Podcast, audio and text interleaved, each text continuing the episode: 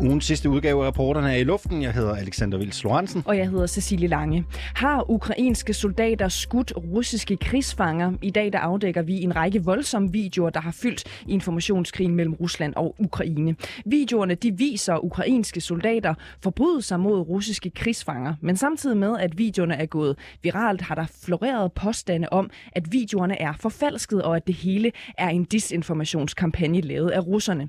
Journalist Kevin Shakir har undersøgt den her sag, og vi skal advare lytterne, inden vi spiller det næste klip, om voldsom lyd og eksplicite beskrivelser i det indslag, som vi hører nu.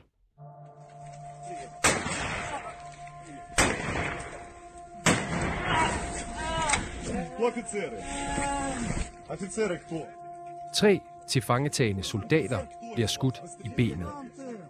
De hyler. Yderligere 7 soldater ligger på jorden.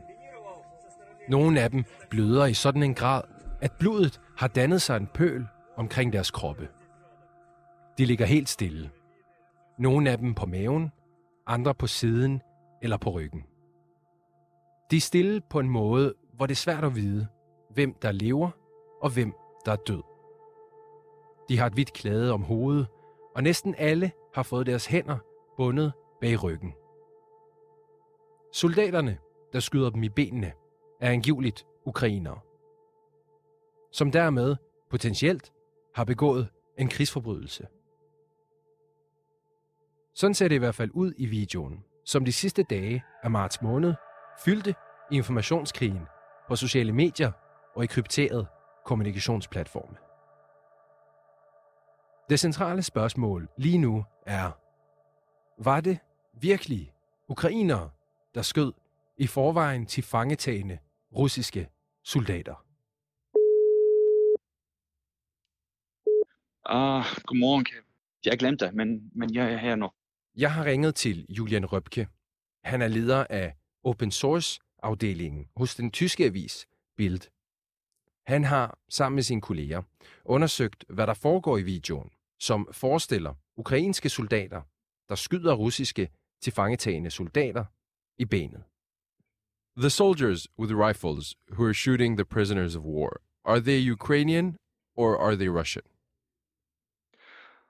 Well, this is very hard to answer. There is an ongoing dispute right now. Ukrainian intelligence services and others are claiming that this is fake, that these were Russian soldiers shooting Russian soldiers in a sort of false flag attack. However, what we found out in our research is that if we put together the pieces of the puzzle, it looks like these were indeed Ukrainian soldiers who on exactly that day liberated exactly this village from Russian occupiers and are claiming themselves that they were taking 30 prisoners of war, which then apparently appeared in this dramatic video. Videoen er sandsynligvis optaget den sidste weekend i marts måned i den lille by Malaya Rohan uden for den østlige metropol Kharkiv. Ifølge den ukrainske journalist Yuri Butusov blev 30 russiske soldater tilfangetaget. Men hvilke soldater fra den ukrainske hær er det egentlig, der optræder i videoen? What we are seeing is two different types of soldiers there. We are seeing very, let's put it this way, advanced troops with advanced technology, with the most modern helmets, most modern rifles, most modern uniforms. And we are seeing other sort of soldiers or fighters, which are having old helmets, not the standard helmets, which are having, well, sort of uniforms, but more like camouflage overalls and something like this, and which are having old Kalashnikovs. And some of these are wearing badges on their left shoulder, which seem to have a certain shape and a certain color, and which seem to resemble the regiment Azov emblems.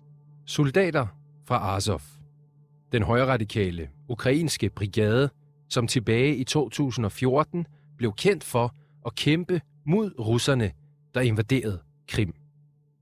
Azov har sidenhen fået international opmærksomhed for at kamptræne militante højradikale fra Europa og Nordamerika. Angiveligt har de, sammen med andre, mere professionelle styrker fra den ukrainske hær, været med til at skyde de russiske krigsfanger. What is interesting about this is that the reports we have from the Ukrainians is that soldiers from the 92nd Mechanized Brigade of the Ukrainian Army and volunteers close to Azov, to the Azov movement or the Azov regiment, were capturing exactly the town and the village at exactly the day when the video appeared. So this makes sense for us. This combines to us. So we have no one admitting that, yes, we were shooting these Russian prisoners of wars, but we have Ukrainian claims that exactly the combination we are seeing in the video were present at the day and at the time of the appearance of the video. Den ukrainske regering har altså bekræftet, at præcis den slags tropper, som journalisterne på Bild er lykkedes med at identificere, generobrede byen, hvor videoen er optaget. Til gengæld har den ukrainske regering ikke bekræftet, at det er deres soldater og krigere, der står bag de formodede krigsforbrydelser. We have no 100% confirmation, especially not from the Ukrainian side, that these were Ukrainian troops which were committing these atrocities and were committing this war crime there. But the alternative, that Russia for some reason knew at which day and at which exact location which Ukrainian troops would be moving in and taking Russian prisoners of wars and then shooting these people and then running away, and just hours later, the same location gets captured by the real Ukrainians, which are treating the prisoners of war they are claiming they took in a great manner, but not showing it. This is, I think, very implausible, and this is why I would say that there's a much higher chance that these are Ukrainian troops shooting Russian prisoners than that this is a false flag attack. What has the response been from the Ukrainian government? Well, there are different responses. I think we have one Ukrainian government advisor who said that what we are seeing in the video is a war crime and there needs to be an official investigation of this, and he promised an official investigation of this. However, we also have the Ukrainian general staff, as well as, I think, the SBU, the Ukrainian Intelligence Service, which were claiming at the very beginning that this would be a false flag and this had nothing to do with Ukraine. This would be psychological warfare from the Russian side. We are not seeing an investigation so far. Medarbejdere i den ukrainske efterretningstjeneste har udtrykt skepsis om, hvorvidt det egentlig var ukrainere, der optrådte i videoen. Til gengæld har rådgivere i regeringstoppen meldt ud, at de tager de potentielle krigsforbrydelser som noget alvorligt, der burde undersøges. Nogle dage inden i informationskampene om, hvorvidt videoen var rigtig eller bare skuespil, så offentliggør den ukrainske tabloidavis Censor en video. Videoen er optaget af en ukrainsk journalist på den samme plads, hvor de russiske krigsfanger blev skudt i benene og lå stille og livløst på jorden. I videoen ser man klart 2 forkullede lig. Ved siden af dem ligger forkullede dele af noget, der engang har været en menneskekrop. It shows very interestingly on the one side the same yard with some damage there, so it's possible that there was some shelling, some artillery shelling or mortar shelling, but it's not really severe damage. It looks like more like from small explosions. There's one wall is missing and there's some scattered stuff lying around. And what is really appalling is that we can see bodies there, and at least 3 bodies. They are lying on the ground. They are totally burned. So they were not burned by the explosion or by a fire. There's no sign of a fire around. But these bodies were burned probably by petrol, which was put over them and then burned. And we have one analyst and open source analyst who so far reasoned that this was a false flag attack, and he said that he looked at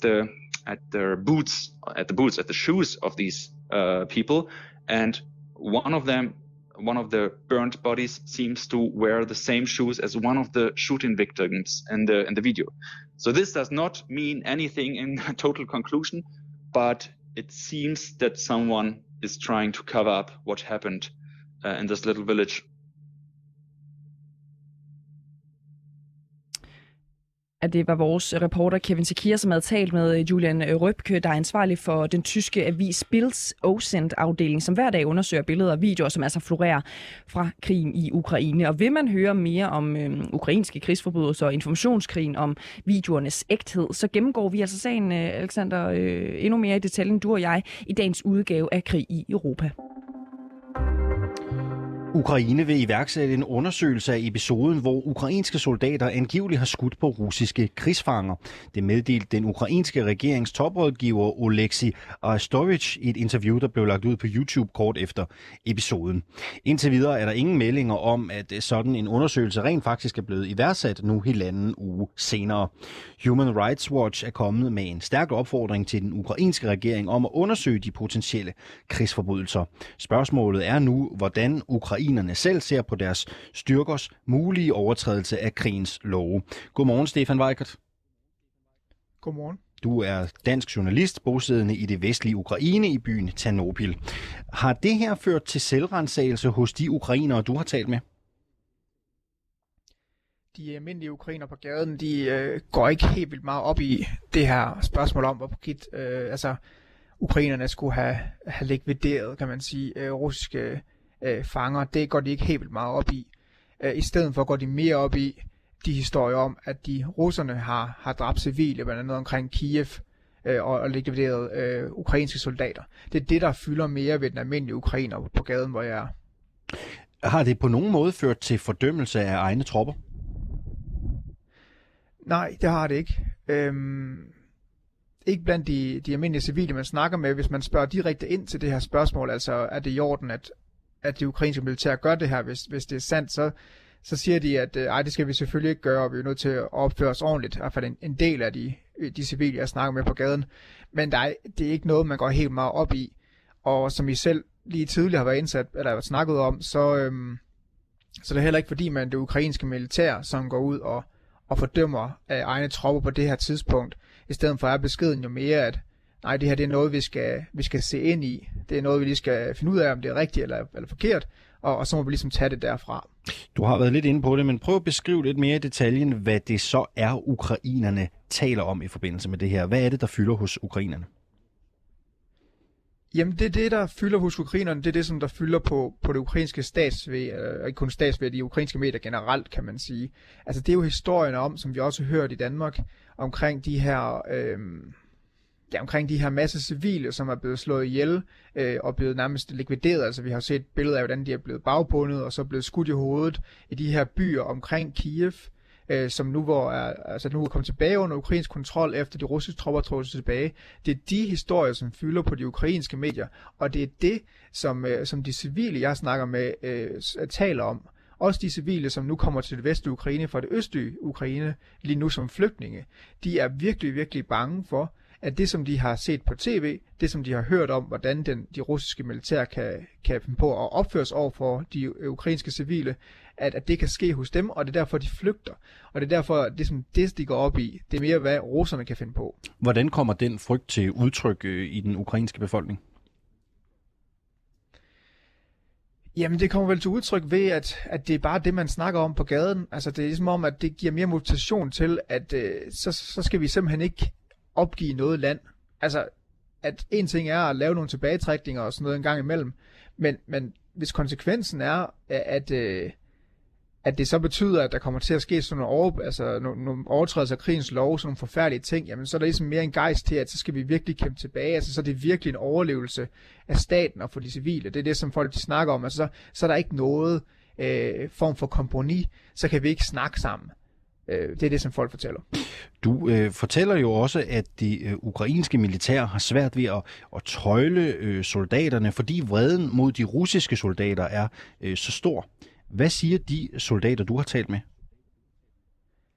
Ja, dem, som jeg har talt med, de siger jo netop det, at på grund af de ting, som de opdager, altså når de kommer tilbage og tager området tilbage og ser, hvor mange civile, der er dræbt, og også ofte i nogle byer, hvor soldaterne selv kommer fra, altså selv har lejligheder, selv har venner og familie, så bliver de enormt vrede, og synes jo, at det kan simpelthen ikke passe. Og så har de meget, meget svært ved at forstå, i hvert fald nogle af de soldater, jeg har snakket med, at de skal opføre sig ordentligt. At de så, når de finder rustsoldater, som muligvis har skudt på deres egen boligblok, muligvis har slået deres venner ihjel, at så skal de tage dem ind i en lejr og give dem mad, og så for de har et varmt tæppe. Det har de svært ved at forstå, når de ved, eller i hvert fald siger, at hvis det er anderledes, at de bliver taget til fange, eller deres mor, deres far bliver taget til fange af russerne, så kan det være, at de ender med en kugle i hovedet. Så der er meget lidt forståelse for, blandt i hvert fald en del af de ukrainske soldater for, at de skal behandle de russiske fanger anderledes, end de russiske soldater muligvis vil behandle dem og deres venner og deres familie, hvis de bliver taget til fange.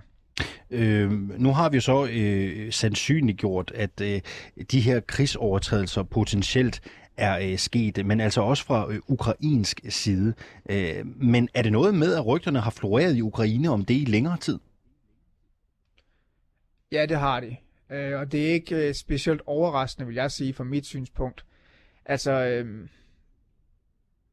det er jo krig, og man ved jo, at altså, der findes jo rådne kar i alle steder, når man har, altså i hære, og når man har så store enheder imod hinanden, så er det som forventet, der nok vil ske på et eller andet tidspunkt. Men rygterne har floreret i hvert fald de sidste par uger, vil jeg sige. Der har også været nogle videoer fremme og så videre. Nogle af dem har vist sig at være falske, nogle af dem har vi ikke kunne finde ud af, hvorvidt der har været rigtige eller så videre, også for et par uger siden. Og så kom de videoer her for nylig, som ser ud til at være rigtige. Så jo, det er noget, man har snakket om i Ukraine i hvert fald et par ugers tid. Hvad er det for rygter, og hvad er det for videoer? En gang til. Hvad er det for rygter, og hvad er det for videoer, du tænker på her? Jamen, det er videoer af ukrainske soldater, der sydenladende skulle skyde russiske soldater i knæene, når de hiver dem ud af fangetransporter og så videre. At det er sådan nogle historier, eller sådan nogle videoer, der har været ude, hvor nogle af dem har vist sig ikke at være rigtige, eller i hvert fald været sandsynliggjort som fake. Og så er der andre, som har været, som ser ud til at måske ikke være rigtige. Og udover det, altså det rent videomateriale, så har der stadig været rygter generelt set også omkring, at mon ikke, at det ukrainske militær også går ret hårdt til de russiske styrker, når de tager nogen til fange. Altså det har der været snak om længe. Inden vi runder af, Stefan Weichert, så er der selvfølgelig også noget andet, vi skal spørge ind til. Du er netop vendt tilbage til Ukraine efter et ufrivilligt ophold i Danmark. Du var jo en af de 2 danske journalister, som blev angrebet og skudt i slutningen af februar. Hvordan har du det i dag? Jamen, jeg har det ret godt. Altså, jeg har været igennem et længere forløb, både, man kan sige, på et dansk hospital i forhold til at få det fysiske fikset. Altså, jeg blev skudt op omkring min højre skulder. Og så har jeg selvfølgelig også været igennem et mentalt forløb med en psykolog i forhold til at prøve at bearbejde, hvad der er sket. Det er jo en traumatisk oplevelse at være udsat for. Og i dag har jeg det egentlig markant bedre. Jeg er tilbage til Ukraine, hvor jeg også har boet de sidste 3 år, og er så småt begyndt at arbejde igen. Og så har det sådan lidt dag for dag. Hvordan er det at være tilbage igen? Altså, kan du prøve at sætte nogle ord på det? Jamen, det er jo det er specielt. Det er et land, jeg har boet i 3 år, hvor man, altså der har hele tiden været krig siden 2014. Og den er selvfølgelig blevet meget voldsommere her, efter Rusland invaderede i slutningen af februar. Men det er også et anderledes land, jeg er kommet til. Altså, det er et land, som jo trods alt var krig, der altså blev skudt og var nødt til at forlade landet. Men det er også et land, som virkelig har forandret sig. Altså, det er jo virkelig krig. Altså, der er checkpoints selv det vestlige Ukraine, stort set alle steder. Der er en form for skepsis og nervøsitet over for udlændinge i forhold til at skulle tjekke nogle dokumenter og finde ud af, hvad man er.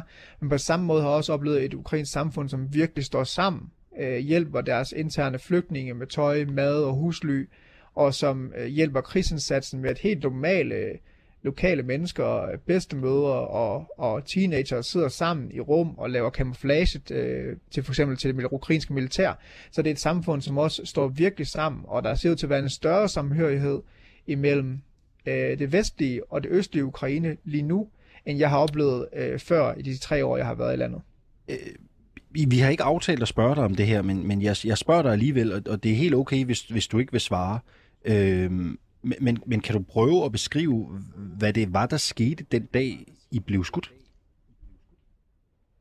Ja, det kan jeg godt.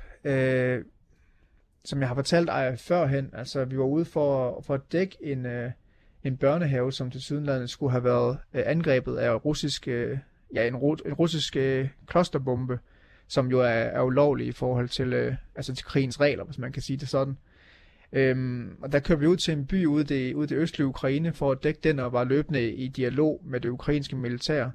Da vi så var derude, så kom der et russisk artilleriangreb ind mod byen, og da vi så skulle køre ud af byen, så kom der en bil bagfra, og en mand steg ud af bilen og begyndte at skyde med hans automatriffel ind i bilen bagfra.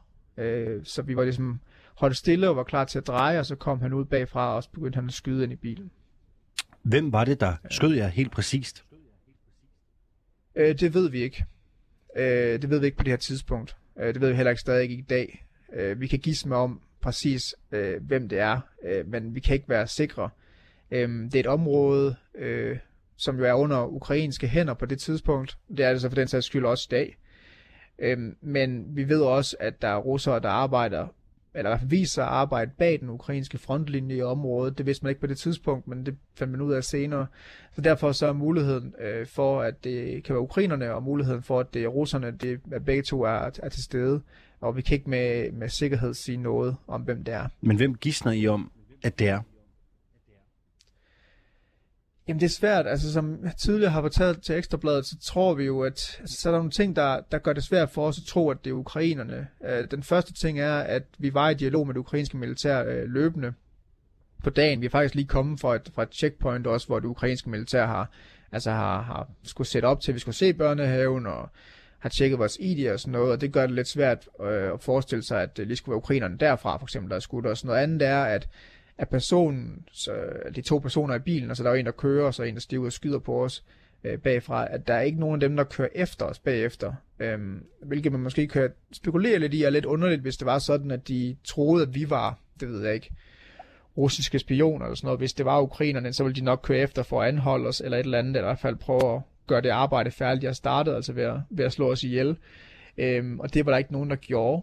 Altså det gør det lidt svært for os at tro, det er ukrainerne. Og så skal det lige tilføje, at der var jo klart mærket vores pil, som om at vi var journalister.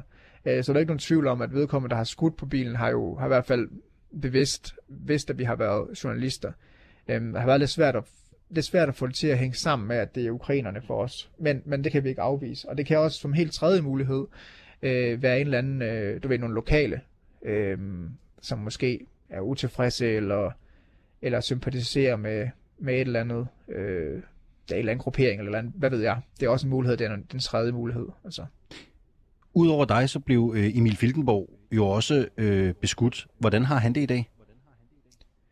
Han har det bedre og bedre, men man er stadigvæk indlagt.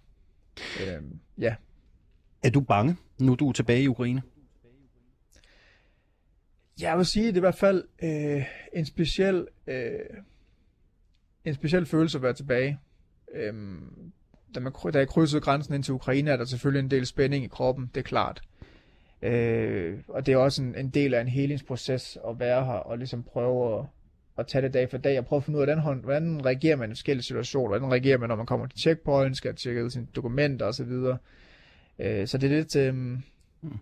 Om jeg er bange, at det ikke, jeg føler ikke rigtigt, at jeg er bange her i det vestlige Ukraine. Altså, det er relativt sikkert, der er bombardementer en gang imellem, men indtil videre i det vestlige Ukraine har der kun været ramt militære mål, det vil sige for eksempel brændstofdepoter, lufthavne, militære baser, og derfor så har der ikke rigtig været bombninger i områder af civile, så derfor føler man ret sikkert her i det vestlige Ukraine for nuværende.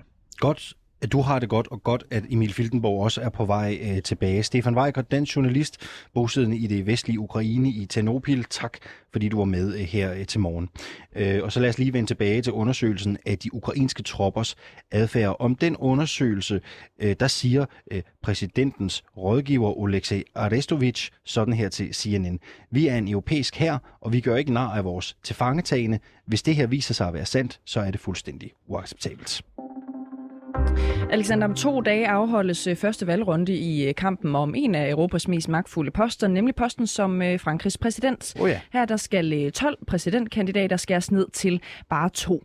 Præsident Emmanuel Macron er med i kampen om at blive genvalgt, men han har været bemærkelsesværdigt fraværende i opløbet til præsidentvalget. Han ventede blandt andet til sidste øjeblik med ligesom at melde ud, om han rent faktisk gerne ville genvælges til den her magtfulde post. Og så har han kun afholdt et eneste vælgermøde, mens hans modkandidater jo har, som man typisk gør i den slags valgkampe, rejst Frankrig tyndt for at skaffe sig vælgere. Godmorgen, Louise Sandager.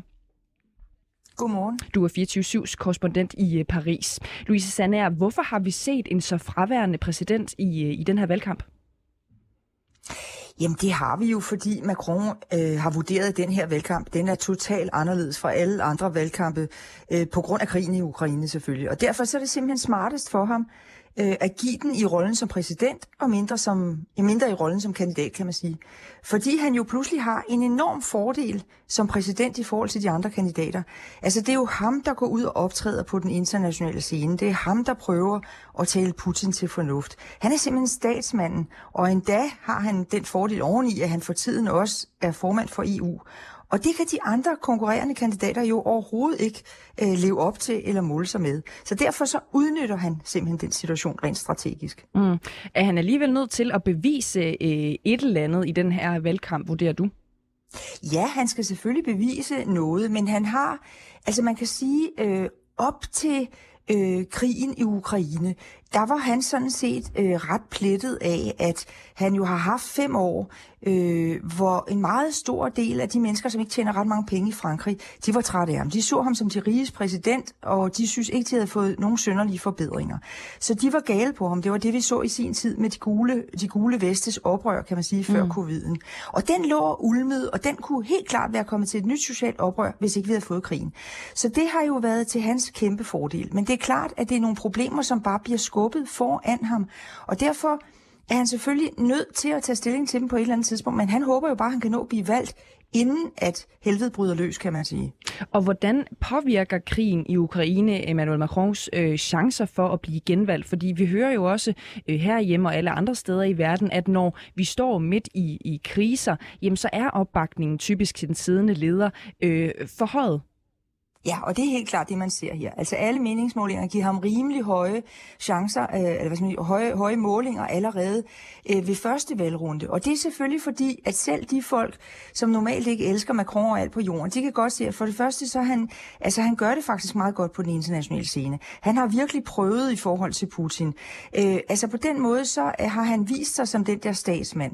Og samtidig er han jo øverste herrechef, kan man sige, når han er præsident. Præsidenten i Frankrig har enorm magt. Og det er klart, går man ud og skifter herrechefen ud midt i en krig, ej, det ville måske ikke være så klogt. Så derfor så bliver folk forsigtige, og så bakker de op om ham, selvom han måske ikke er deres yndling, kan man sige. Mm. Hvad er vigtigst egentlig, som du vurderer det, for de franske vælgere ved det her valg? Jamen altså, hvis man går ind og spørger dem, og det er der jo rigtig mange meningsmålingsinstitutter, der gør, så er der én ting, der overvejer alt andet, og det er købekraften. Altså man skal regne med, at i Frankrig er der rigtig, rigtig mange. Der er millioner af mennesker, der lever på en mindsteløn, det vi kalder en smik, og den er 1250 euro i hånden. Det er godt 9.000 kroner. Det er jo altså ikke ret meget. Og de mennesker, de havde i forvejen utrolige problemer med at få enderne til at nå sammen slut på måneden. Altså de havde simpelthen ikke nok penge i deres tegnbog. Og det er jo blevet meget værre, mærkbart værre de sidste måneder, hvor elektricitet og gas og benzin er steget, og selv fødevarer stiger i Frankrig i øjeblikket. De mennesker, de er så fokuseret på købekraften, og det overstiger alt andet. Altså jeg vil sige, hvis du havde spurgt mig for 6 måneder siden, så ville jeg have troet, at klimaet kom til at betyde meget, fordi de unge mennesker er meget fokuseret på klimaet. Men det er jo fuldstændig, altså klimaforandringerne, det hører vi overhovedet ingenting om. Det er fuldstændig skubbet i baggrunden, så det eneste vi hører, det er krig, og så købekraft af folk simpelthen ikke har penge nok. Og kan det komme Macron til last, altså at man er så fokuseret på købekraften, altså en Macron, som jo også er fortaler for restriktioner og ramme Rusland hårdt for eksempel? Jeg tror ikke, folk laver den kobling, men jeg tror, de laver den kobling, at han jo ikke har været udpræget social. Og nu her på det eneste møde, som du sagde, han har holdt for 30.000 mennesker og tilhængere, kan man sige, som jublede hver gang han sagde noget som helst, jamen der går han jo igen ud og siger, jamen det skal kunne betale sig at arbejde, og folk skal arbejde noget mere osv. Så de mennesker, altså hvis de går ind og ser på, hvad han vil gøre på deres købekraft, så vil han selvfølgelig sige, at det skal kunne betale sig at arbejde, men det har alle præsidenter sagt siden 2. verdenskrig. Så det er ikke noget nyt, og de kan godt komme i tvivl om, vil han reelt gøre noget for mig. Mm. Macrons undskyld afbryder dig, det er fordi vi har en lille smule travlt, fordi der er noget andet, jeg godt lige vil have, at vi skal nå at vende. Det er Macrons største konkurrent selvfølgelig, den højreorienterede Marine Le Pen, som han vandt over ved valget i 2017. Hun er positivt stemt over for Putin, har jo blandt andet udtalt, at Rusland og Frankrig sagtens kunne blive allieret på et eller andet tidspunkt. Hvordan ser det ud blandt franskmændene lige nu, simpelthen at være sympatisør med Putin? Ja, hun har jo haft et enormt forklaringsproblem lige siden Rusland invaderede Ukraine, det er klart. Fordi hun har flirtet gevaldigt med Putin rent politisk i flere år.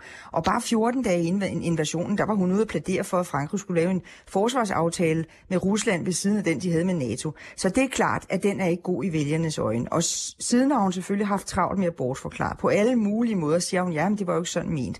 Men altså, de der billeder florerer jo, hvor hun står og trykker hånd med Putin og ser meget glad ud. Så det er klart, at det noget helt givet. Hvis de to kommer videre, Macron og hun, i anden runde, så er det klart, at det er noget, som Macron vil bruge imod hende. Fordi hun har haft rigtig svært ved at tage afstand fra Putin. Det har hun. Og hun vil stadig ikke sige, at han er en diktator, for eksempel. Kan det ses på nogen måde i meningsmålingerne, det her, Louise Sandager, altså at Marine Le Pen har været Putin-positiv, kan man måske kalde det? Ja, altså det kunne det, men hendes, det kan vi ikke vide, om det er præcis det kunne ses. Vi kunne se på meningsmålingerne, at det gik hende ikke så godt på et tidspunkt. Og så har hun ligesom vundet fodslag igen. Om det var Rusland, eller om det var fordi hun havde fået en anden konkurrerende kandidat helt derude på den yderste højrefløj, det kan man ikke rigtig vide. Men det er klart, at det der med, at hun har været sådan bedste venner, best friends, kan man sige, med Putin, det kan godt komme hende rigtig meget til skade i anden runde. Her til sidst, Louise Sandager, så bliver vi selvfølgelig nødt til lige at høre dig, hvad du spår resultatet til at blive. Jamen, jeg føler mig ret sikker på, at Macron vinder. Men det, der kan blive virkelig en trussel for ham, det er, at alle i anden runde tror, jamen den er jo givet, så jeg behøver ikke gå hen og stemme. Altså sofavælgerne, det kan virkelig blive en trussel for ham. Mm. Louise Sandager, 24/7's korrespondent i Paris. Tusind tak, fordi du var med her til morgen. Det var så lidt. Og vi følger selvfølgelig op på første runde af valget her på mandag, hvor det afholdes med Louise Sandager, hvor vi jo ved, hvem de to endelige præsidentkandidater rent faktisk bliver. Den 1. juni skal vi til stemmeurnerne for at stemme ja eller nej til EU's forsvarsforbehold. Indtil i går, der var stemmesedlen planlagt til at have følgende formuleringer. Jeg læser op. Stemmer du ja eller nej til, at Danmark kan deltage i det europæiske samarbejde om sikkerhed og forsvar? Men i går eftermiddags, der blev det ændret. Emil Winckler, godmorgen.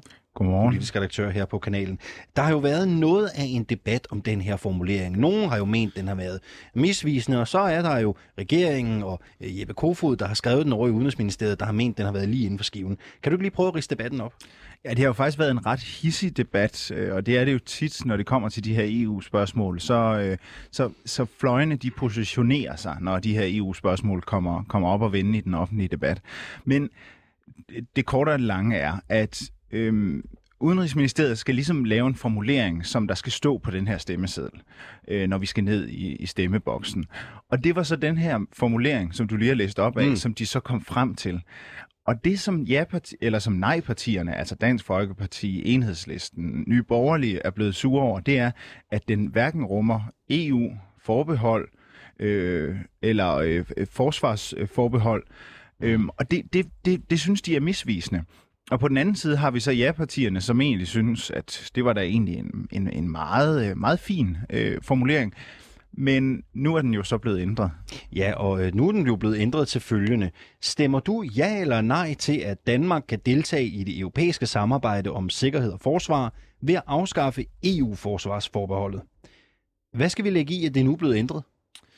Det er en nederlag for regeringen og for ja-partierne. det er blevet set, den her formulering, som du læste op fra først, er blevet set som sådan en måde at snige et ja ind af bagdøren. Altså at folk ligesom ikke nede i stemmeboksen kan gennemskue, at det her det handler om at afskaffe EU-forsvarsforbeholdet, fordi de ord slet ikke blev nævnt. Nu er det så blevet lavet om efter et massivt pres fra de der nej-partier, som jeg lige nævnte før, og også i medierne har der været enormt meget debat omkring den her formulering. Ja-partierne, som også rummer Venstre, Konservative, SF, de har været mere sådan, det er regeringen, der må stå på mål for den. Og det har de jo så endt med at skulle gøre. Er alle så glade nu? Altså, jeg tror i hvert fald, de er gladere.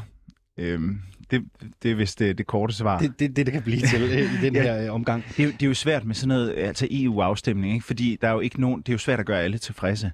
Men det her, det virker som en formulering, som de fleste ligesom kan se sig selv i. Kan den formulering flytte stemmer? Det er jo enormt svært at sige. Når man kigger tilbage på de tidligere formuleringer, så har de også været nogle lidt knudrede sætninger. Og det er jo blevet et nej alligevel. For eksempel ved retsforbeholdet. Det blev jo et lille nej til at skulle afskaffe det. Så det er svært at sige, om det flytter stemmer. Jeg tror egentlig ikke, der er så meget data på, om det flytter stemmer. Men det er jo klart, at når man siger europæisk samarbejde. Altså samarbejde er jo et positivt ladet ord. Alle vil jo gerne kunne samarbejde. Det lyder jo rart og godt. Men når du så siger forsvarsforbehold, så kommer der ligesom lige sådan en pære inde i hovedet på en, der ligesom siger, nå ja, det er jo de der forbehold, vi har, som vi jo værner meget om. Så på en eller anden måde, så betyder ord bare meget. Men er der noget om snakken, når de skiftende regeringer, som jo alle har haft det til fælles, at de har været mere eller mindre EU-positive, er der noget om snakken i forhold til, at de måske forsøger at liste mere EU ind ad bagdøren med positive formuleringer? Altså, det er jo altså, nej-partierne, Dansk Folkeparti, de andre, de synes jo, at den her timing for det her forsvarsforbehold, den her afstemning, er sådan lidt spøjs, fordi vi står midt i en kæmpe krise. Vi oplever Ukraine, Rusland, kæmpe konflikt. Vi oplever stigende inflation i landet. Vi oplever massive prisstigninger på gas, el, vand, varme, fødevarer, you name it. Altså, vi er lidt i sådan en krisetilstand, og så lige pludselig, så skal vi ned og stemme om det her forsvarsforbehold. Og jeg ved i hvert fald, at Dansk Folkeparti synes, at det er noget af et bagtæppe, vi skal ud og stemme på baggrund af. Emil Winckler, mens vi har dig, så lad os også lige vende noget helt andet. En anden stor historie fra det politiske Danmarkskort. Socialdemokratiet, regeringen, de dropper jo velfærdsloven. Det kom frem sent i går aftes. Det har jo været et af de helt store tricks fra regeringen i valgkampen i 2019. Hvorfor bliver den droppet nu? Jamen, det er interessant. Altså, den der velfærdslov, det var jo altså, konceptet bag den var, at vi skal ligesom følge det demografiske træk, så vi skal ligesom sørge for, at når der bliver flere ældre og flere syge og flere børn osv., så skal der følge penge med til det, så vi ligesom kan følge med. Og det var et kæmpestort slagnummer i valgkampen. Man vil, som jeg tror, Mette Frederiksen, hun udtrykte det sådan, at man vil binde Folketinget til masten ved at sige, jamen det her, det er ved lov. Altså, så hvis der bliver flere ældre, så skal pengene følge med. Nu er det så blevet droppet, fordi Venstre, blandt andet fordi Venstre og Radikale ikke vil være med til det. Hvorfor vil de ikke det? Jamen, de synes, Venstre vil ikke være med til det, fordi at det kan skade deres skattestop. Altså, vi kan stå i en situation, hvor at vi skal have nogle store udgifter, og så vi også bliver nødt til at hæve skatten og statens indtægter. Mm.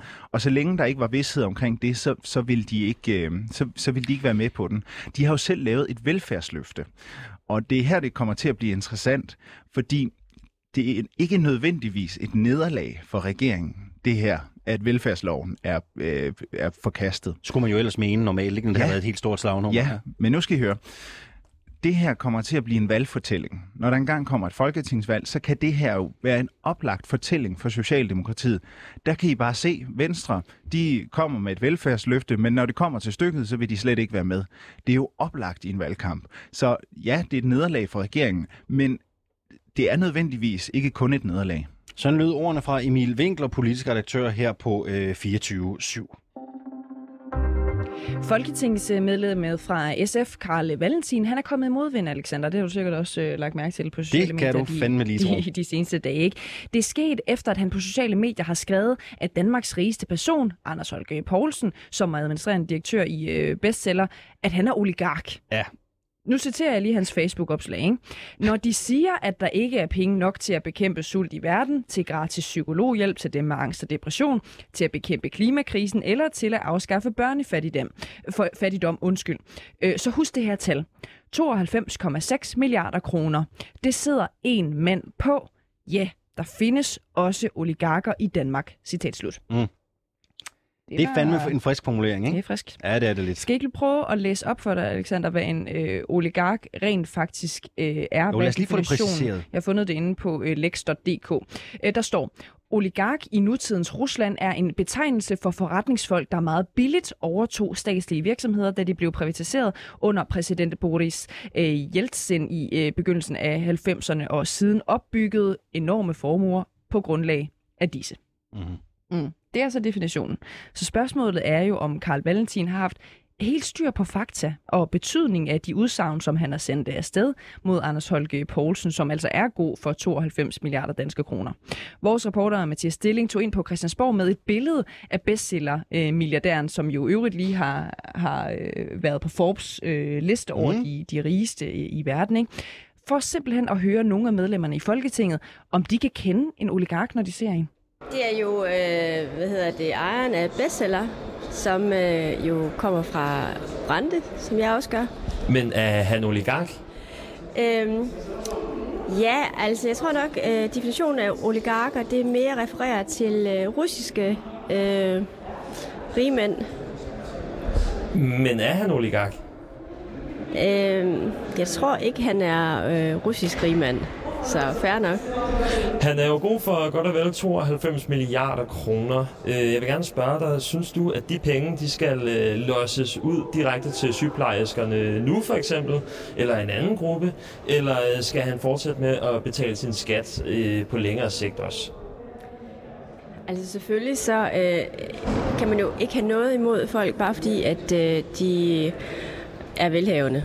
Det tænker jeg, at det må være udgangspunktet. Han har tjent sine penge. Virksomheden, koncernen, har tjent rigtig mange penge, og det er faktisk rigtig, rigtig godt. Jeg vil gerne spørge dig, Mathias Tesfaye. Er det en oligark, du ser her? Nej, det er Anders Holch fra Bestseller. Med en FC Midtjylland-key hænger på, kan jeg se. Hvad er en oligark? En oligark? Jamen, det er jo den der kreds af meget rige og meget indflydelsesrige mennesker omkring Kreml, som i mange år har, synes jeg, været med til at trække Rusland i en forkert retning. Hvis vi nu siger, at der er noget oligarki over det her at være god for 92 milliarder kroner, altså det er jo vanvittigt mange penge. Skulle vi ikke bare tage nogle af de penge og smide ud på sygeplejerskerne for eksempel? Eller er det godt nok, at han bare betaler sin skat? Altså oligarker er rige, Anders Holch er rige. Ergo er Anders Holch en oligark. Er det det, du siger? I hvert fald meget rig, og der er blevet sagt, at han er en oligark. Det har vi jo set på Facebook. Det synes jeg lyder som den der gamle Erasmus Montanus med Mor Lilla en sten. Han er en stor dansk erhvervsmand, som har bygget en kæmpe virksomhed op. Jeg har ikke noget udsat på ham, udover hans valg af fodboldklub. Uffe Elbæk, undskyld, må jeg stille et kort spørgsmål? Er det en oligark, du ser her? Nej, det er det ikke. Hvad er en oligark? Jamen det er jo, altså i min optik, det er også spørgsmål med ord, ikke? Men altså når jeg forbinder noget med oligark, så er det en person, som ikke bare er meget, meget rig, men måske også er kommet til den rigdom på nogle forkerte præmisser. Men han er jo netop meget rig, og der er jo blevet sagt, at han måske skulle smide nogle af sine penge mod sygeplejersker, kunne det være. Jo, men igen, altså det kan man have nogle meget idealistiske holdninger til, ikke også? Men så længe manden, han lever op til de regler, som vi nu som politikere har defineret i forhold til formuebeskatning etc., ikke også? Så er det sådan, det er. Og hvis man synes, at den politik er forkert, så må man lave den om. Det er bare et spørgsmål, om han er oligark eller ej. Det er han. Ja. Jeg skulle bare lige spørge. Nej, det var det der vanvid, som Carl Valentin sagde, at en dygtig, driftig dansk erhvervsmand, Han er sidestillet med en russisk oligark, som har beriget sig på det russiske samfundsvejne, fået forærende store værdier, og nu lever som konger og baroner. Men er han en oligark? Nej. Han er en dygtig erhvervsmand. Ham skulle vi have flere af. Hvad hedder det i forhold til alle de milliarder, han har? 92 milliarder danske kroner og ret mange penge. Skulle vi ikke lige prøve at smide dem ned i statskassen, så vi kunne hjælpe sygeplejerskerne lidt på vej? Prøv at høre. Du bliver ikke så velstående anden. Du har genereret masser af arbejdspladser, masser af velstand, masser af skatteindtægter. Det er sådan en her, vi skulle have flere af. Han er jo med til at finansiere det danske velfærdssamfund. Så nej, der skulle nærmere laves hyldest en tilsvining. Men det er jo sådan en ud af mange millioner mennesker, som klarer den på den her måde, som han gør. Kunne det ikke være, at man netop siger, okay, hvis du er så stor en kanon, så må du måske godt lige bidrage en lille smule ekstra? Altså, jeg tror, hvis du kigger på de samlede skattebetalinger, der genereres gennem Bestseller, det er jo milliardbeløb. Det er jo sådan noget der gør, at vi er et velstående samfund. Det er det, der gør, at vi har råd til velfærd. Så nej, der skal hyldes. Men så skal han da næsten betale en lille smule mere skat. Jeg tror ikke på, at der er nogen, der bliver motiveret af, at hvis det går rigtig godt, så skal du bare lige have et ekstra... men nu har han 92 millioner kroner, eller milliarder kroner selvfølgelig. Altså, så prøv at høre, han kan ikke lægge mærke til det alligevel. Han bidrager rigeligt. Men prøv at høre, jeg er jo ikke bekymret for, om han har råd til mad sidst på ugen. Jeg har jo brug for, og vi har som samfund brug for, at han investerer sine penge og skaber nye arbejdspladser. Og det er han heldigvis mega god til. Ja, sådan lød det altså fra udvalgte politikere på Christiansborg. Det var blandt andet Mathias Tesfaye, vi hørte, Susan Kronborg fra Radikale Venstre, Uffe Elbæk fra Frigrønne. Ja. Vi ville jo også gerne have hørt fra Carl Valentin selv.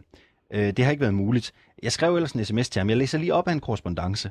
Jeg skriver i forgårs: Hej Carl, jeg vil gerne lave et interview med dig om dine tanker om den danske overklasse og deres værdier og ejendomme, som du skriver i dit opslag om Anders Holch. Det er til reporterne på 24/7, enten i morgen eller i dag som forproduktion. Kunne du have lyst? Han svarer hurtigt. Desværre for meget andet på programmet. Hilsen Karl. Hvad med fredag? Morgen eller eftermiddag? Desværre ikke. Beklager. Så prøver jeg. Jeg har jo ikke mange flere skud tilbage i bøssen, vel? Så prøver jeg sidste gang. Du kan kun sige, kan alle dage. Ja, på alle tidspunkter. Og det kommer. Jeg skriver, hvad med i weekenden? Alt er muligt. Jeg kan også møde dig der, hvor du er henne. Og så fik jeg ikke noget svar. Nej. Vi har forsøgt, men han har altså ikke bidt til bolden. Det er altså en ihærdig journalist, det der. Jeg viser også lige dig det billede, som Mathias Stilling havde med i går. Ikke? Mm-hmm. Ser du en oligark, når du kigger på denne her mand, som ikke har verdens mest prangende og hårpragt, men et fuldskæg og en nydelig pullover og hvid skjorte? Ser du også en oligark her? Jamen, nu har jeg jo læst definitionen af en oligark, og jeg synes bare, at der var jo noget med at overtage ting statsligt billigt og ligesom lukrere på det, som han jo ikke opfylder. Jeg er jo selv for området, jeg er for Billund, ikke? Så altså, jeg har været i Brande ofte, og så må jeg jo også bare helt ærligt indrømme, at jeg kan nærmest ikke se et billede af den mand, uden jeg bliver så ked af det. Ej, han har selvfølgelig været igennem lidt personlig tragedie, må man sige, ikke? Ja, altså mistet 3 ud af 4 af sine børn i et fuldstændig forfærdeligt terrorangreb, ikke? Så det er også derfor, jeg har det bare sådan, du må ikke sige noget om den mand, med mindre, at der virkelig er hold. Nej, ikke engang hvis der er hold i det, så må du ikke sige noget. Der er jo også nogen, der er kommet, Carl Valentin til undsætning. No. Der var blandt andet en, der skrev, jeg kan ikke huske, hvad vedkommende hedder, men en, som skrev, nu skal man jo huske, at Carl Valentin brugte jo den græske definition af oligark, og ikke den russiske. Okay, den græske. Kender du den? Nej, jeg ved det ikke. Og det var også lige... Vil du gerne tjekke det? Jeg ved det ikke. Jeg tænkte bare sådan umiddelbart, at det var måske lidt... Jeg ved ikke, om han har tænkt så meget over det. Jamen, der er der ingen, der bruger den græske... Kan du finde det? Ja. Hvad er det så? Oligarki fra græsk. Oligarkia. Formandsvælde. Formandsvælde er en styreform, hvor den politiske magt er samlet på et lille antal mennesker. Typisk de mest magtfulde på grund af enten rigdom, militær styrke, skrupelløshed eller politisk indflydelse. Den holder jo bedre et eller andet sted på den måde, at man kan sige, at det er altid dem med pengene, som har indflydelse, også politisk, også i vores samfund, i nogle tilfælde. Kan man jo selv vurdere, om man synes, det er mere passende, ikke? Nå, Cecilie, lad os lige vende tilbage til afstemningen om forsvarsforbeholdet. Vi skal jo til afstemningen den 1. juni. Stemmesedlen, den var indtil i går planlagt til at have følgende formulering. Stemmer du ja eller nej til, at Danmark kan deltage i det europæiske samarbejde om sikkerhed og forsvar? Den er så blevet ændret. Ja, så fordi der var en masse hurlumhej. Der har været en helvedes ballade, ikke? Alle mulige mente, at særligt de nej-partierne mente, at man forsøgte at læse mere EU end af bagdøren, ikke? Mm. Nu er formuleringen blevet ændret. Nu lyder den sådan her. Stemmer du ja eller nej til, at Danmark kan deltage i det europæiske samarbejde om sikkerhed og forsvar ved at afskaffe EU-forsvarsforbeholdet? Nu bliver forsvarsforbeholdet jo decideret nævnt, ikke? Jo. På afstemningen. Jo. Spørgsmålet er jo så, om folk nu er glade. Mm. Er de for eksempel glade i Enhedslisten og i Dansk Folkeparti? Det er jo dem, som så allermest af alle måske slog på trommer for, at den var for vag, den der første formulering. Skal vi ikke lige bruge 5 minutters tid på at høre, om vi kan få parterne til at mødes nu, ikke? Om alle er glade. Lad os vi har ikke nogen aftaler, så jeg tænker bare, at vi ringer. Lad os se, hvad der sker. Ikke? Vi ringer til Enhedslisten i første omgang. Vi ringer til Bruno Jerup. Han sidder i hovedbestyrelsen for Enhedslisten. Lad os høre, hvad han har at sige.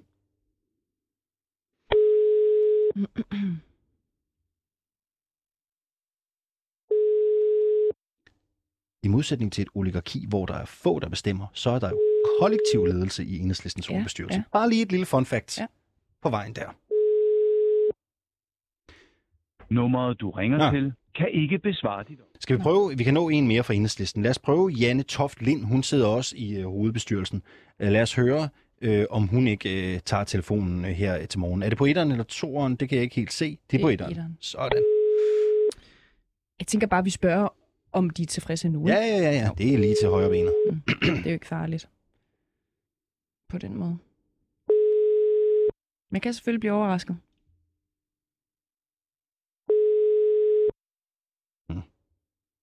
Det lader ikke til, at der er hul igennem. Skal vi prøve en fra Dansk Folkeparti? Ja, det er Janne. Ja, godmorgen, Janne. Du taler med Cecilie Lange og Alexander Wils Lorenzen. Vi ringer fra reporterne på 24/7. Vi står i studiet og sender lige nu. Og vi hører, om vi ikke må stille dig et hurtigt spørgsmål om afstemningen om EU-forsvarsforbeholdet. Det tror jeg, min tandlæge vil blive rigtig ked af. Jeg sidder og venter på at blive kaldt ind. Jeg tror, du skal finde en anden. Nå, det tager altså kun 30 sekunder. Vi ses. Hej. Okay, jamen så er den ikke længere. Nej. Sådan er det. Det kan også være lidt at sidde der hos tandlægen, ikke? Man har nok meget andet at tænke på. Gå ind og lige præcis. Måske rodbehandling. Og... Kan vi nå en fra DF? Ja, lad os prøve at ringe til Dansk Folkeparti. Vi ringer til Carl Christian Ebbesen, hovedbestyrelsesmedlem i Dansk Folkeparti. Har han ikke også været tidligere kultur- og fritidsborgmester i Københavns Kommune? Det ved jeg ikke. Det tror jeg, han har. Lad os prøve at se, om han tager telefonen. Nummeret virker ikke. Vi kan nå en mere. Prøv at ringe til Tobias Weiche. Han tager den ikke. Ring til Anders Vistisen så. Vi prøver Vistisen i stedet for.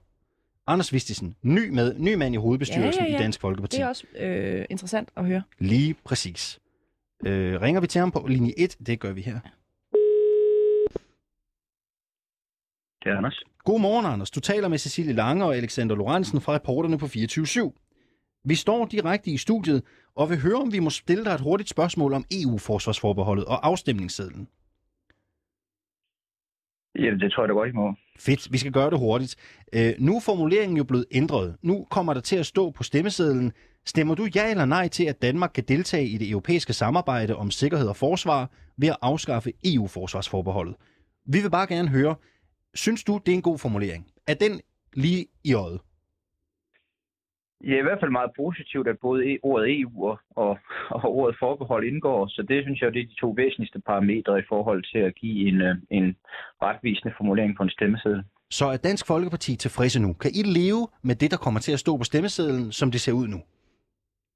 Det er jo ikke mig, der afgør det, men det tror jeg, man finder ud af i forespørgselsdebatten i dag. Men vi er da meget positive over, at ændringen den er kommet. Hvad synes du selv? Kan du leve med det?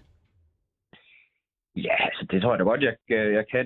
Det er jo de to primære ankepunkter, vi har haft i forhold til den formulering, der har været, at man ikke har nævnt det væsentlige, nemlig at det handler om den europæiske union, og at det handler om forbehold, Danmark har haft siden 73.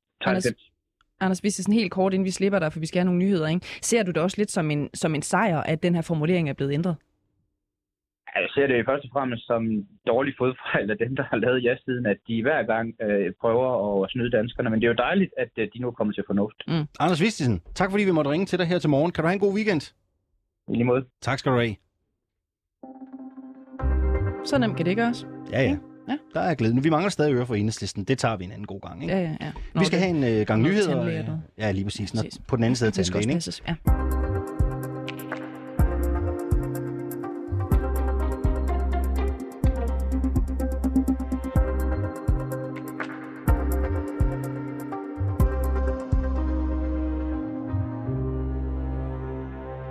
Du lytter stadigvæk til reporterne her på 24/7. I studiet er som sædvanlig mig selv. Jeg hedder Cecilie Lange. Og jeg hedder Alexander Wils Lorenzen. Her i ugens sidste udgave af reporterne. Vi har lige en lille halv times tid tilbage i nu. Republikanerne i USA, de har haft noget svært ved at finde et helt fælles fodslag i forhold til, hvad man egentlig mener om Vladimir Putin, Rusland og Ukraine. Torsdag stemte alle amerikanske senatorer for, at man fremover vil låne eller lease våben til Ukraine frem for at sælge dem, så kan Ukraine betale af efter krigen. Og det betyder, at våben kommer hurtigere frem til den ukrainske krigsindsats. Den her lov, den skal igennem kongressens andet kammer, men den blev altså vedtaget enstemmigt i senatet. Det vil sige også med republikanske stemmer. Helt op til invasionen var den yderste højrefløj blandt republikanerne i USA helt klar på at bakke op om Putin. Det har de dog haft lidt svært ved at holde fast i, siden der blev krig. Og der er stadig folk som tidligere præsident Donald Trump og tv-verden på Fox News, Tucker Carlson, som fortsat ikke fordømmer Putin. Carlson er sågar ofte skeptisk over for støtte til Ukraine. Godmorgen, Anna Elling. Godmorgen. 24/7's korrespondent, direkte med fra Tennessee. Hvad mener republikanerne i USA egentlig om Putin og krigen, er jo det nærliggende at spørge efter det her oplæg. Ja, og hvem er republikanerne så, altså det næste spørgsmål. Altså overordnet så er der faktisk sådan en sjælden tværpolitisk enighed i USA, både mellem republikanske og demokratiske borgere og politikere, om at bakke op om Ukraine og fordømme Rusland og Putin. Men det er altså overordnet, og her der passer den her ydre højrefløj altså ikke rigtig ind i sådan den generelle holdning. Altså de har, som du netop siger, indtil for ganske nylig udtrykt meget, meget direkte opbakning til Rusland. Og lige nu, der er det sådan noget tvetydigt, hvor de står. Altså deres direkte opbakning, og denne her, for eksempel Trump, som jeg tror mange hørte sige om Putin, at han var et geni, han var genial. Den sådan direkte opbakning til Putin, den har forstummet. Men der er stadig stemmer blandt den ydre højrefløj, både Trump og Tucker Carlson, men også sådan nogen som Marjorie Taylor Greene, Madison Cawthorn, som stadig er skeptiske over for Ukraine, og i hvert fald ikke er direkte ude og fordømme Putin. Så på den måde, så er det noget tvetydigt, ikke rigtig vist endnu, hvor den her ydre højrefløj, den egentlig står. Ja, men hvor kommer den her Putin-forståelse fra? På højrefløjen. Altså man skulle jo faktisk måske lidt tro sådan historisk, at især de sådan mest konservative stemmer i USA, at de ville være imod Putin, at han ligesom stod for kommunisme og sådan nogle ting, som den amerikanske højrefløj traditionelt jo i den grad er imod. Men der altså på det seneste ser man på en figur som Putin på en meget anden måde. Han er blevet et idol for mange populister, både i USA, men også andre steder i verden, i Frankrig for eksempel, hos Marine Le Pen. Han er det også for Ungarns Viktor Orbán, hvor altså Putin han bliver set som det her symbol på den stærke leder, denne her stærke leder i bar overkrop på hesteryg, som ligesom er sådan modsætningen til det mere sådan liberale Vesten, man har hylder, og også på den ydre amerikanske højrefløj, Putin for at være imod homoseksuelles rettigheder, måden som Putin er imod NATO og de her vestlige alliancer, som Trump jo også var meget, meget skeptisk overfor. Så på den måde, der har Putin ligesom stået som symbolet på den stærke macho-leder og som modsætning til sådan nogle mere jakkesæts diplomater som for eksempel Macron, som er en man sådan på Trumps højrefløj mere griner af end hylder, som man gør med, har gjort med Putin. Men den kærlighed eller den begejstring, der er for Putin, er det noget, der vokser ud af Trumps præsidentperiode og den ledelsesstil, den personlighed, som Trump har demonstreret? Det vil jeg helt sikkert sige, det er. Altså Trump er jo i den grad, har ikke holdt tilbage med, at han var stor fan og beundrer også af Putin. Han har gjort meget ud af, også på det, altså, både under sit præsidentperiode, men også nu Trump, ligesom at sige, at han var den, der kunne der kunne styre Putin. Han vidste, hvordan man talte med Putin, og altså roser Putin for hans måde at være leder på, og altså også denne her, altså sådan mere, ja, macho personlighed, end man er vant til. Og det er helt sikkert noget, som Trump har bakket op om. Trump var stolt af at mødes med Putin, og så er der jo en række spekulationer i, hvor meget Trump han også sådan i forretningsmæssigt skyldte Rusland, og på den måde kunne være derfor, at han læflede så meget for Putin. Og det er noget, som for eksempel Tucker Carlson på Fox News, han også har bakket op om, som jo virkelig, hvor Tucker Carlson er en af dem, der bliver ved med at bakke op om Putin og ligesom fortsætte Trumps store sådan pro-Rusland-tone. Vi vender tilbage til Tucker Carlson om lidt. Jeg fristes til at spørge dig, er der nogen ligheder mellem Trump som statsleder og Putin? Det tror jeg vil køre op til folk selv og trække de sammenligninger, men altså de har i hvert fald, Trump har i hvert fald mange gange selv gerne vil sammenligne sig med Putin, og også sagt, at han bakker op eller beundrer Putins måde at lede på. Og jeg synes da helt sikkert godt, man kan se ligheder mellem de her altså sådan macho-figurer. Der er mange af sådan nogle flag, der bliver flaget ved Trump-rallyer. Der er blandt andet et af dem, hvor Trump han sådan er klædt ud som Rambo i bare overkrop, og et billede, som Trump også selv har delt en del. Og det kan man da godt sige minder noget om nogle af de billeder, vi kender af Putin. Jeg kunne ikke lade være med at spørge dig. Det når næsten lige til højre benet. Lad os vende tilbage til Tucker Carlson. Notorisk tv-vært jo på Fox News. Fox News har fået ros af den russiske udenrigsminister for deres dækning af konflikten. Carlson selv bliver også fremhævet på russisk statstv, blandt andet fordi han så alvorlig tvivl om opbakningen til Ukraine. Har han skruet ned for charmen i kølvandet på det? Altså han har i hvert fald helt sikkert skiftet toneleje. Lige inden krigen startede, der var Tucker Carlson sådan meget direkte i både sin opbakning til Rusland, men også i sin kritik af Ukraine. Tucker Carlson har sådan en strategi, hvor han altid stiller sådan meget åbne spørgsmål. Så han spurgte, jamen hvis vi støtter Ukraine, hvorfor skal vi så ikke støtte Putin? Er det måske Putin, som begrænser min ytringsfrihed i USA? Er det Putin, som beordrer mig at bære mundbind og sådan nogle ting? Spurgte han om, og var meget, meget kritisk over for Biden, og dermed meget opbakende omkring Putin. Det gør han ikke længere. Nu fordømmer Tucker Carlson krigen i Ukraine, fordømmer, hvad der sker, siger, at krigen den skal stoppes, at Rusland skal stoppes.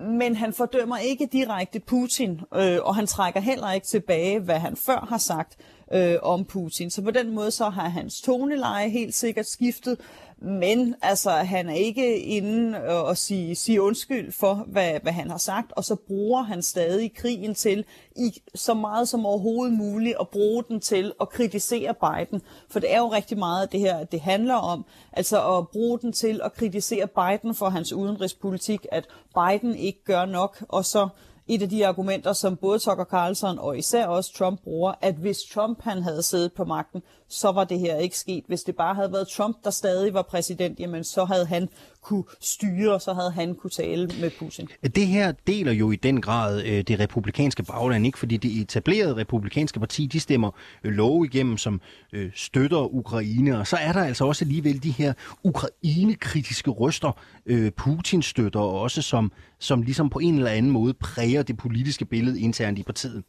Vil man i det republikanske parti og i republikanerland gerne ses som en Ukraine-støtte? Altså, der bliver faktisk gjort en dyd ud af det for altså, den republikanske kerne at tage rigtig afstand til Trump-fløjen og deres sådan pro-Putin-retorik. Førende republikanere, som blandt andet Lindsey Graham, han har været ude og sagt, ude at sige, at Putin støtter i USA. Han kalder dem for afvigere. McCarthy, en anden republikansk leder, har været ude at kalde Putin for en ond diktator, der myrder folk. Adam Kissinger, en anden en, har også været ude og langt rigtig hårdt ud efter Tucker Carlson og Trump for deres tidligere støtte til Putin. Så den sådan republikanske ledelse, de republikanske senatorer, har faktisk på det seneste gjort rigtig meget ud af at vise støtte til Ukraine, tage afstand fra Putin og faktisk vise så meget støtte til Ukraine, at de mener, at Biden-administrationen ikke har handlet hurtigt og hårdt nok, at der skal gøres mere. Og der bliver faktisk diskuteret meget om, hvorvidt det her det kan blive noget af det, der vil gøre, at republikanerne endelig tager afstand, eller tager i hvert fald mere afstand til Trump-fløjen, om det her vil være noget, der gør, at republikanske ledere, som for eksempel McCarthy og Lindsey Graham, om de vil begynde at tage afstand til Trump og kritisere ham for, altså tidligere at have bakket så meget op om Putin, om det her ligesom vil blive et afgørende tidspunkt for republikanerne, som man jo længe har ventet på, hvilken retning de vil gå i, om de vil blive ved med at bakke op om Trump, eller om de ligesom vil prøve at skabe en retning væk fra Trump. Anne Elling, 24/7's korrespondent i Tennessee. Tak fordi du var med her til morgen. Velbekomme. Tucker Carlson, som vi nævner i det her interview, han har altså holdt fast i en relativt Putin-venlig tone, men det er jo rent vand i forhold til, hvad han mente før krigen brød ud. Skal vi ikke lige bare prøve at høre et enkelt klip fra ham her? Has Putin ever called me a racist? Has he threatened to get me fired for disagreeing with him? Has he shipped every middle-class job in my town to Russia? Did he manufacture a worldwide pandemic that wrecked my business and kept me indoors for 2 years? Is he teaching my children to embrace racial discrimination? Is he making fentanyl? Is he trying to snuff out Christianity? Does he eat dogs? These are fair questions, and the answer to all of them is no. Vladimir Putin didn't do any of that. So why does permanent Washington hate him so much? Det Tucker Carlson jo siger her er, Putin har jo ikke gjort nogen noget personligt. Ej. Så hvorfor skal man være efter ham, ikke? Det der med at spise hunde? Ja. Hvad mener han med det? Jeg ved ikke, hvor det kom fra. Hvem er det så, der altså, spiser hunde? Jeg ved det ikke. Altså, vi ved jo godt, det er jo en udtalelsen her rejser jo. Altså... Det kan teste nogle steder i Kina. Jeg tænker bare på, det ligger jo implicit, at alle de ting, som Putin ikke har gjort, det er ligesom noget, som den amerikanske leder har gjort. Ja, eller er det nogle andre, ikke? Nej, så forlæser det måske ikke helt vel. Men det, han i hvert fald mener, er jo, at Putin har ikke gjort, han har ikke gjort os noget personligt, vel? Mm. Så derfor så er det også helt rimeligt at stille de her spørgsmål, ikke? Altså, hvad har Putin egentlig gjort dig? Så slemt, ikke? Tucker Carlson kunne måske godt lige overveje, om nogle af de ting, han nævner, om det så er noget, Putin har gjort over for sin egen landsfæller over i Rusland. Det kan man tænke over til næste gang, ikke? Alexander, du og jeg ved og har talt meget om, at vi mærker allerede nu konsekvenserne af krigen i Ukraine herhjemme. Højere benzinpriser, højere energipriser, højere priser på fødevarer, det er bare nogle af eksemplerne. Men krigen i Ukraine kan også mærkes på den anden side af kloden, og den har stor geopolitisk betydning for mere specifikt Latinamerika. Lasse Yde Hegnet, du er journalist og antropolog med speciale i Cuba. Godmorgen til dig. Godmorgen. Og vært på Latinamerika live jo, her på kanalen også. Ja. Det skal vi lige have sagt. Kæmpe anbefaling ind at lytte til det, hvis man er interesseret i det her stofområde. Lasse Yde Hegnet, hvordan kommer krigen i Ukraine helt konkret til at ændre ved geopolitiske forhold i Latinamerika? Meget kort, så importerede USA jo blandt andet olie fra Rusland, og forholdsvis hurtigt efter krigen brød ud, så skulle USA ligesom alle mulige andre lande jo indføre sanktioner, og der kottede man også nogle af olielinjerne til Rusland. Det var blandt andet 800.000 tønder olie om dagen, man talte om her. Og dem skal USA jo finde et andet sted. Ja, det er slut med det. Ja, det er jo nemlig det. Og der har de så valgt at kigge til Venezuela, som er et land, som USA har sanktioneret de sidste 8-10 år på grund af et forholdsvis udemokratisk styre, ledet af præsident Nicolas Maduro. Så forholdsvis hurtigt så sendte USA en delegation ned for at tale med Maduro, og det er første gang i overvis, at det er sket, at der har været amerikanere inde og tale i præsidentpaladset. Maduro har i øvrigt været ude og udtale meget vokal støtte til Rusland, som altid har støttet ham. Men Venezuela har i årtier været et af, altså indtil midten af 10'erne her, været et af Latinamerikas rigeste lande og mest velfungerende lande på grund af en meget, meget stor olieproduktion, som blandt andet har givet dem en stærk velfærdssektor og en offentlig sektor. Det døde, da Hugo Chavez, den tidligere venstreorienterede præsident, han døde, og så Nicolas Maduro tog over, og landet blev forholdsvis udemokratisk. Og alting smeltede sammen i interne konflikter, og jeg mener, det er 4-5 millioner fordrevne. Internt fordrevne, man har i Venezuela i øjeblikket. Så at USA begynder at tale med Venezuela igen, betyder jo, at Venezuela måske kan begynde at åbne for sin egen olieproduktion igen, begynder ret hurtigt at komme op på de her 800.000 tønder olie om dagen, man kan producere. Problemet er jo, at deres olieinfrastruktur også bliver ødelagt, så nu skal der amerikanske penge ind igen for at genopbygge den. Det får betydning for de mange fordrevne, der er. Det får betydning for nabolandet Colombia, som måske ser nogle af alle de her venezuelanere, der vandrer hjem. Det kan også få betydning for nogle af de andre isolerede lande i Latinamerika, eksempelvis Nicaragua eller Cuba, som også er utrolig økonomisk presset, men som Venezuela tidligere har holdt hånden under med alle de oliepenge, som de har tjent. Så på den måde så får vi et ret stort skifte i en magtbalance, og måske får et mere demokratisk Latinamerika igen, fordi, som vi jo typisk ved, handelsaftaler kan åbne for, hvad man siger, at der bliver lagt ekstra pres på Maduro for måske at holde demokratiske valg. Og lad os lige vende tilbage til det, men bare lige for at genstarte på en eller anden måde til dem, som måske ikke er så godt inde til det her, i det her stof, Lasse Yde Hegnet. Det vil sige, at USA har været ude at sige, at russisk olie, det kan vi ikke bruge til en skid, fordi Putin, han er en skurk. Okay, så vender man så sine øjne mod Maduro, som mange jo også vil benævne som, ja, noget af en skurk. Kan du ikke lige prøve at forklare til dem, som ikke ved det på nuværende tidspunkt, hvad er det, Maduro, han er garant for?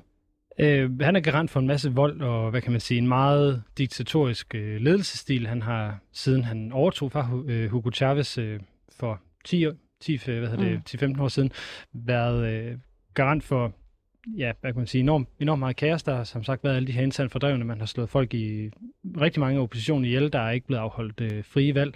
Folk er flygtet i eksil. I perioder har der decideret manglet vand. Helt almindeligt vand i vandhænerne til Venezuelas befolkning. Så han er sådan en typisk terrordiktator. Ja, og så kan man jo stille sig selv spørgsmålet, om det er bedre, altså fra en skurk til en anden, ikke? Jo, hvad er dit bud på det?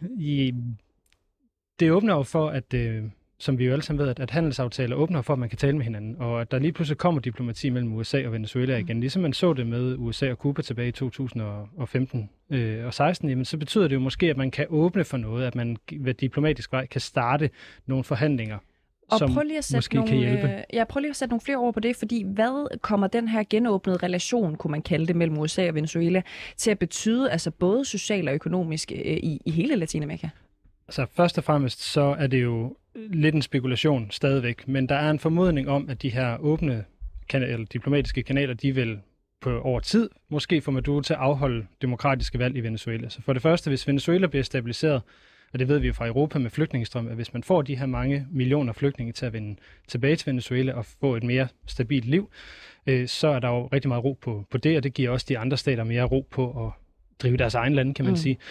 Hvis flere latinamerikanske lande kan begynde at købe olie internt, så er der måske endnu mindre, der skal komme fra Rusland eller fra andre stater, så det vil give en større ligevægt, økonomisk ligevægt i Latinamerika. Man kan jo ikke lade være med at spørge dig, Lasse Yde Hegnet, nu når vi har dig i studiet, ikke? Altså, kan det her måske også betyde, at Danmark kommer til at skulle vende blikket mod Latinamerika, altså når det gælder indkøb af for eksempel olie? Det er et godt spørgsmål. Der er lidt vej for, at Venezuela får deres olieproduktion op at køre på det, som det var i deres storhedstid for 20 år siden, hvor de var oppe på 3,5 millioner tønder om dagen. Det er jo altså, nu skal jeg lige hurtigt hovedregning, det er 4,5 gange så meget, som de måske kan komme op på nu. Så der er et stykke vej nu. Okay.